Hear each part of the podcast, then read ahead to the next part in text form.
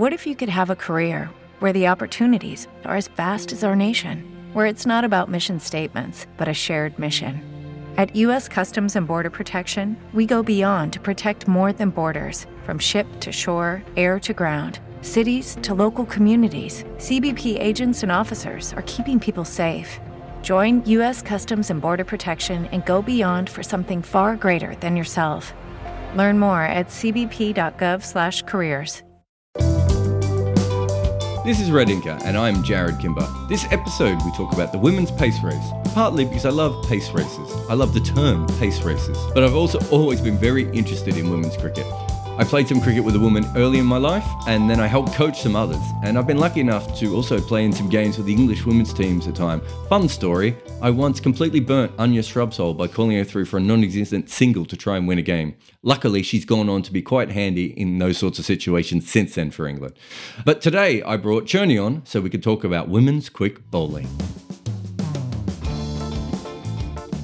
Well, we've got you on to talk about women's cricket because for me, women's cricket's had three sort of main phases. The women couldn't hit the ball off the square for a long time, largely because they were trying to play with Terry Test match techniques rather than just slog it across the line like the men were. We moved on from that and they started hitting the ball a lot better. And we moved into the era where a lot of them weren't fit enough. And there was, you know, huge problems with that in the women's game in the UK. And now we're obsessing over their bowling pace. And that's what you wrote about coming into the Women's World Cup. Why were you interested in the pace that women bowl? We just thought an idea that we, we were thrashing around certain ideas coming into the T20 World Cup, myself and, and a few of the editors at The Age and the Sydney Morning Herald. And we thought that this would be an interesting idea to explore because it was one of the areas of women's cricket which had progressed and, and there had been a bit of movement. And it was one of the areas where coming into such a huge tournament, it was going to be sort of shown to the world what these players could do and, and how far they'd come. And there is that perception out there of, of women's cricket being stayed and, you know, not hitting off the square and a lot of spin and slow bowling. But increasingly, there has been this push towards fast bowling. And I think, especially when you had someone like Taylor Vlaeminck in Australia as sort of this bright young star, I think she was sort of the pin-up girl for it. Unfortunately, she didn't get to play during the tournament. But uh, we thought it would be an interesting area to explore, uh, sort of as a broad thematic piece coming into um, such a big tournament. One thing for me is sort of the other end, which you talked about a little bit there. But you know, someone like Isa Guha back in the day, or, or Megan Schutt, they're very, very slow bowlers, very skillful. Both of them swing the ball in a lot. In fact, there's a lot of women cricketers who swing the ball a lot, but there is a lot of just genuinely slow bowlers. I remember being at a WBBL game and Annabelle Sutherland came on. The commentators kept talking about her being a, a, pace bowler, and I was like, she's bowling Rashid Khan's pace. Yeah, like she gets incredible bounce. There's a bit of Tom Moody in her bowling, really, because she does get a lot of bounce, and a lot of women cricketers don't get bounce. But it's incredible how slow at the other end that a lot of the women bowl. Yeah, no, for sure. I mean, um, even you look at the, the, Australian team, and in the end, um, the slow bowling was a huge part of their success with players like Jess Jonassen and, and Megan Schutt, and, and, and having covered a fair bit of WBBL cricket over the years. It can be remarkably effective, but there is clearly some exhilaration to seeing the fast bowlers and been lucky enough having covered a lot of both the Melbourne teams and the WBBL, um, having covered women's cricket for four or five years now, reasonably regularly, um, and to see Leah Tahuhu regularly and, and, and, you know, really troubling players, and then to see Sullen coming through with the bounce. But you're right, it's not quite that express pace that someone like a Vlaeminck has. Um, and that's why you know, these players really do stand out and it just brings that whole different dynamic which you just don't get and you just want variety. I think that's the thing. I mean it, i like the, the, slow bowling and, and there is so much skill to it and the art to it but i'm talking about purely slow bowling and then also spin but to have quicks just changes changes the way the game is played and looks um, and brings a whole lot one of the things I was really interested in your piece was the women's game. They seem to have pushed for a long time this control bowling. You'd almost call it English bowling, wouldn't you? You know, skill skill led seamers, very Angus Fraser type bowling. And it seems that they've now just suddenly said, you know what? There are women coming through who can bowl with a bit of pace. Just let it wang. Yeah, that was probably in terms of researching the piece. That was probably the most interesting thing for me was how these attitudes have prevailed for whatever reason. And maybe because it's been so rare to have women that can bowl in the 120s, or maybe for whatever reason, this control element, because obviously women aren't physically as strong, so they're never going to be able to bowl 150. So the spin and the slow bowling and, and the control had, had, been encouraged as much as possible. But I was inspired by Ben Sawyer, the, the Australian fast bowling coach, and also the Sydney Sixers coach. And he was just saying, we just want to encourage these girls to bowl as fast as possible. And you, you I think the line, um, I think it was Cathryn Fitzpatrick used that you wouldn't tell a leggy to stop ripping it as much as possible. You know, a young, promising leggy, you, you wouldn't tell them, oh, spin it less. So why are we trying to tell these young female fast bowlers to turn the pace down a couple of notches? I mean, it's a ludicrous notion when you actually think about it. So I really like this sort of let them go. You know, it doesn't matter if they're going to be a bit erratic at times. You know, aren't all great fast bowlers. You know, you get the wild nature and, and, and the uncertainty, but you also get some brilliance and some terror. You know, some sheer speed, and and that's um, what we saw. So I really like that notion of of just letting them rip. One thing I noticed, so one of the other WBBL games I went to, I was writing about how the women hit the ball harder because, as I said, that was something that came into women's cricket. And I was talking to the batting coach from, I think, it might have been the Stars, and he was saying there's lots of different reasons. There's a change of mindset within the women's cricket when it comes to batting. But he said that the most obvious thing is that if you're an amateur, you basically go to the gym when you have a chance. And if you've got a long day at work, you might not go to the gym and, and all those sorts of, you know, normal human things for the reasons that you and I don't go to the gym. but then when you become a professional, some of these women are going to the gym doing two a days. They've completely changed their diet. They're all thinking about that. They're also thinking about the tactical sides of things. It seems to me that we've seen that with the batting, and we have certainly seen the run rates in women's cricket just skyrocket of very recent times. It makes sense then that the next part of that is the women doing the same with the ball, doesn't it? No, completely. And, and I think that's certainly been a, a big part of it. Not, not just attitudes, but resources. And Cricket Australia, I think, have to be commended They've made mistakes in recent years, but I think their attitude towards women's cricket has been exemplary, and the money they've pumped in, and clearly it's yielded tremendous results. And the advent of full time professional female cricketers, and you're right, you know, they're going to the gym, they're getting the diet right, they're able to spend dedicated time with biomechanists and, and making sure their techniques are right. And you look at someone like Taylor Vlaeminck, she's a young, late teens, early 20s, and she's on the cusp, and she's able to produce those sorts of speeds, and that's because of clearly she's got some latent ability there, but it's been harnessed and she, has been playing in a pathway and, and she's been on Cricket Victoria and Cricket Australia's radar for a long time now, even though she's still such a tender age. And Ellyse Perry clearly obviously had had the, the dual careers for a long period of time, but um, I think she, she's acknowledged too that the advent of professionalism has helped her a fair bit.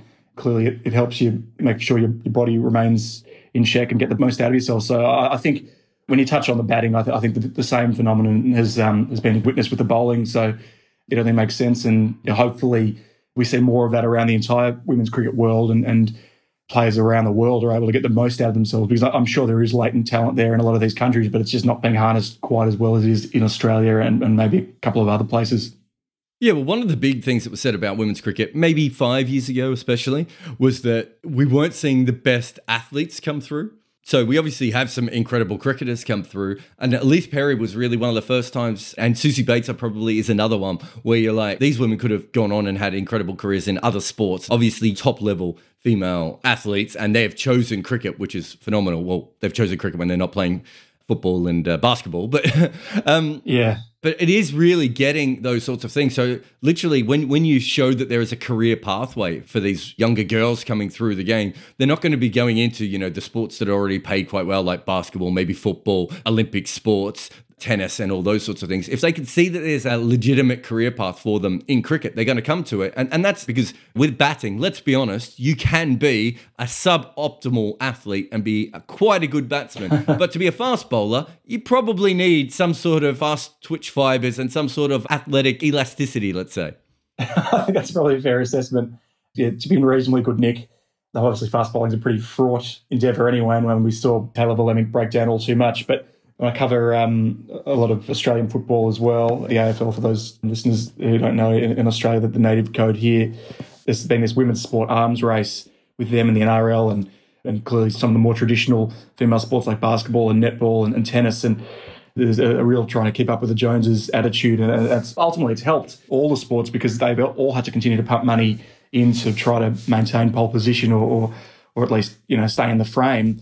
And you're seeing women's female athletes at long last being rewarded at least to a, to a reasonably fair level. And the, as you said, there, there is a career path. And in, in terms of the athleticism, I think go back to, to, the recent World Cup final against India.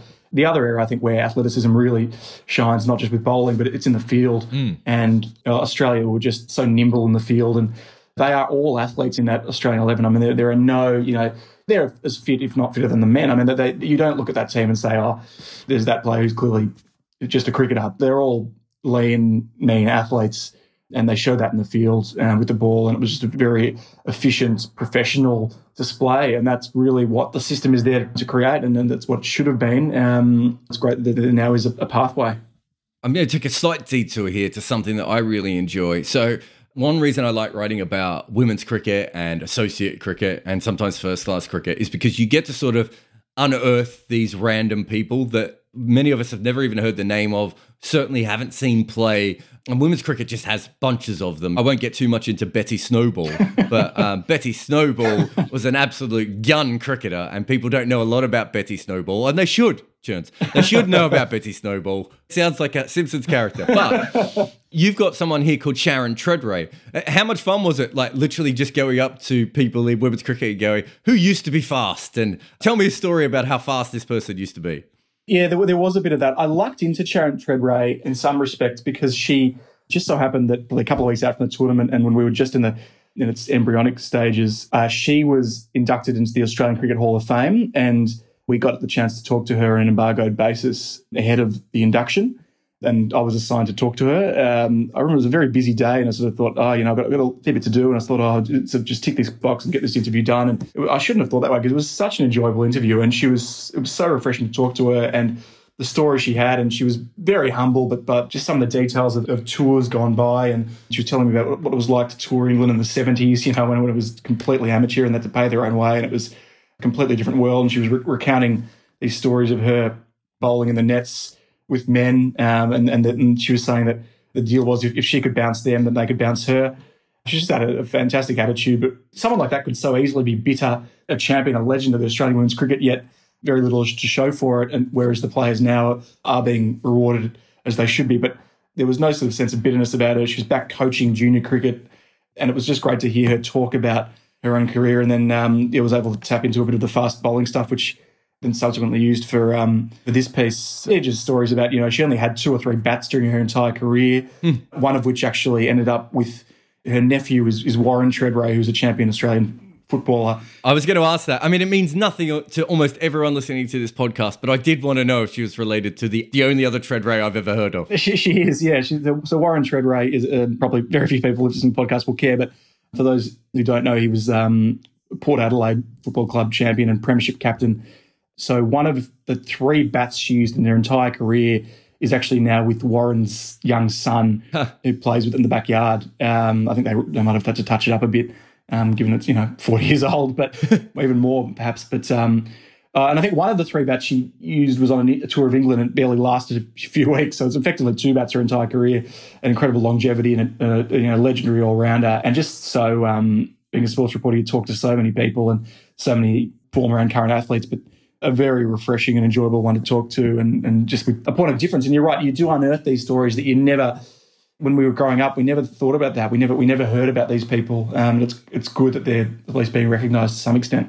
And one of the reasons I was more well, I was interested because I hadn't heard of her before, but also because she claims to have bowled over 130 kilometers an hour. And for those who don't know, that's kind of the magical figure that women are aiming for, in the same way that Thommo and and Akhtar and Lee and Tate were going for 100 miles an hour. For women, it's 80 miles an hour, about 130 kilometers. And Izzy Wong, the young English quick, is or is you know came out to Cricinfo a couple of days ago and said, "I'm going to break the 80 mile barrier." Now, Sharon actually had claimed to have passed it. Is that right?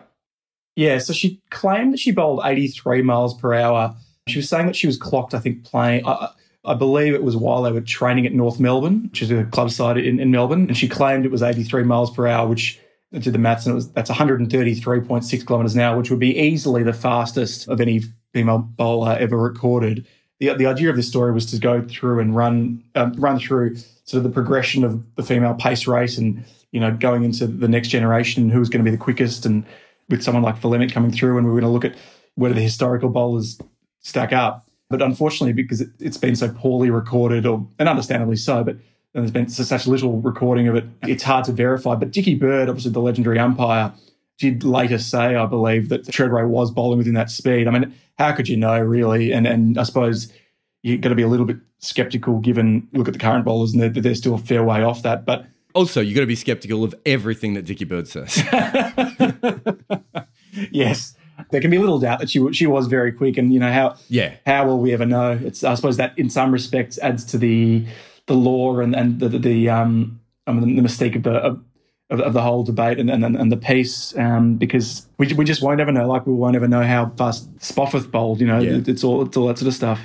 So I actually probably saw Cathryn Fitzpatrick bowl maybe four or five times. Um, saw her in a couple of club games, and th- this is not on TV either. So saw her live. I would have thought that she was you know, around 125. So maybe that she would be in the top three or four quickest now. I remember her bowling a bouncer to a radio DJ host. I, I think it was Ed someone. He was like, he was on the Tony Martin show. One of Tony Martin show was after Martin Molloy, and um, she bounced. Ed Kavalee was that him? Yeah, if you Google it, I'm pretty sure it's out there. I'm, I'm pretty sure it was Cathryn Fitzpatrick who, who bounced him. it was a decent bouncer, and I've seen her play in club games as well. Um, and I kind of compared that to Huhu who I saw bounce someone. I think you and I are at the same game. It was a Renegades game. And I would have thought that was, again, around the same pace. So I think that seems to be the limit at the moment. And that's where Shabnim Ismail seems to be as well, doesn't it? Somewhere between, what, 124 and 128 kilometers an hour. So, what, mid 70s, really? Yeah, uh, that, that's sort of where the, the range seems to be in terms of the elites, the top bowlers to have been recorded as I wrote in the piece, Fitzpatrick said she was wasn't clocked, but her best was at around 125. She was clocked at 120 during an exhibition event at the MCG. I think when she was, she said they had a male cricketer also bowling. It was on some weird setup they had. You know, when you know more than anyone the some of the vagaries of 90s Victorian domestic yeah. uh, entertainment and the types of things that they would they would try. Like when we used to let people sit inside the fence at the MCG. People don't even believe me. Literally, one of my friends almost got beaten up by Justin Langer at a one day game after he sent Langer off because he was inside the fence and Langer just came over. It was incredible. I honestly thought Langer was going to just punch him in the face. So that makes sense that that would happen. And Fitzpatrick was certainly of a decent pace, but we just don't know. So it is a little bit. Spofforth is a good one, you know, or you, you, can go back to Lindwall or obviously the Bodyline series of how quick they were bowling. Yeah. The stories will say that they were very quick, but realistically, we know that even it, when we've had Hawkeye data, bowling as an average has gone up. There's always going to be a Thommo type character in there who is completely different, who might have a higher high end, if that makes sense. But as general, yeah. it's been getting quicker. One thing that I was really interested about, only because uh, very recently I've been reading about it in, in different sports. So I don't know if you know this. I think it was in the late 60s, early 70s. A bunch of scientists came together and said, if you look at the data, eventually women are going to run and jump more than men do. So they're going to be better athletes than men. And the reason was after World War II, you know, when women's liberation sort of opened up, we had these incredible women's athletes come through. We also had the steroid era come through, and steroids and testosterone, all those sorts of things were helping women a lot more than they were men's bodies. But all the records went through the roof for women. And so the scientists thought, well, if we follow this curve, they're eventually going to get past men. Now, obviously, what actually happened was they were just making up for the hundreds of years where they weren't allowed to play sport, essentially, and and suddenly there was a big explosion in that. But you actually talked to someone who's been involved in the science of fast bowling with the English cricket setup. So, can you take us through that a little bit? It was Paul Felton, is that right? Yes, Paul Felton. He's a, he's a biomechanics lecturer at um, Nottingham Trent University, and he's, he's worked with the ECB for the best part of a decade. And it was really interesting. He gave he was very generous with his time and he gave a really detailed answers to these questions of to how, how fast a woman could bowl. I mean, t- to be fair, there's probably you know it, it is hard to say. Um, ultimately, uh, women are at a disadvantage to an extent. They're always going to be, like you sort of touched on there, that they've been held back for, for decades. But height, strength, and slower run ups mean that there, that there probably is a ceiling, but it's hard to quite know what that ceiling is, but he was pretty confident that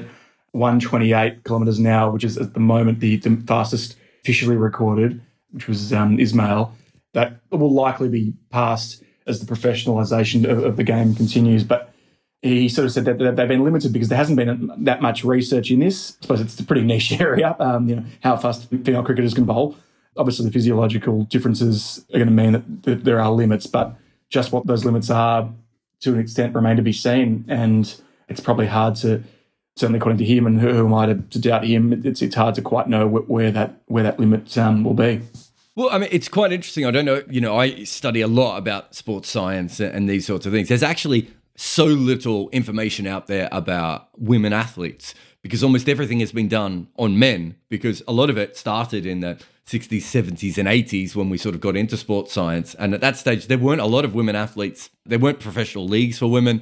You know, there was obviously Olympics were coming through, but there still was a lot more men. A lot of it was based around college stuff in America. And obviously, that was largely men. And then the other part of it was sort of the European side of things, and that was based on professional leagues, and there weren't very many women professional leagues. So we actually don't know that much. I was just looking it up because we've been talking about 100 times. So 80 miles an hour is 128.75 kilometers. So we're not far off that. We really should, within the next three to four years, see some woman go over 129. Let's let's be fun with it. We should see someone break that fairly soon. Who is your pick? Here we go. This is it. This is the end of the podcast.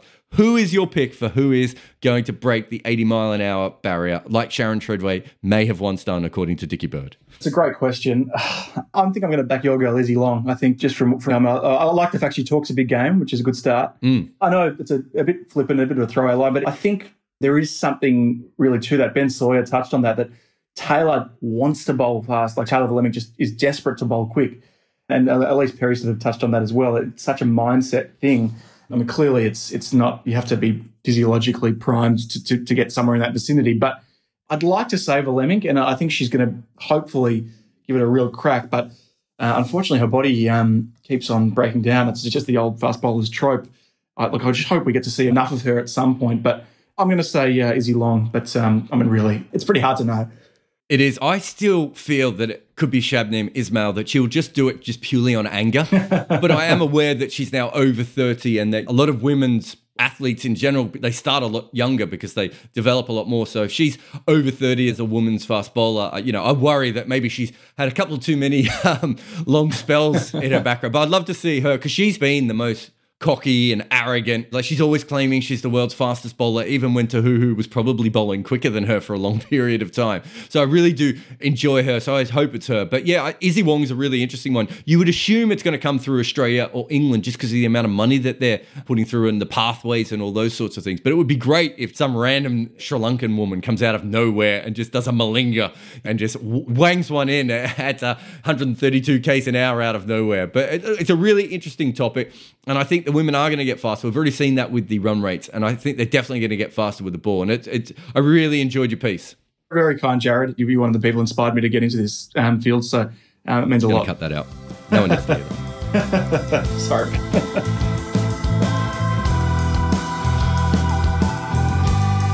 Thanks for listening. You can follow my guest on at Daniel Cherny if you do the Twitters. I'm on there somewhere too. Just Google my name. Please review on Apple Podcasts or anywhere really, all the podcast places. Just just do a lot of reviewing. Tell people on Twitter. Uh, just get it out there for us. Maybe play it loud enough that your neighbors can hear it. Forward it to your mum on WhatsApp in between sending her videos on the correct method to wash your hands. This podcast is made possible by the people who support us on Patreon, so thank you all so much. And Red Inker is made by me, Jarrod Kimber. Nick McCorriston does many things that no one understands to make this all work, and the theme tune is called Free forward slash love by the Red Crickets.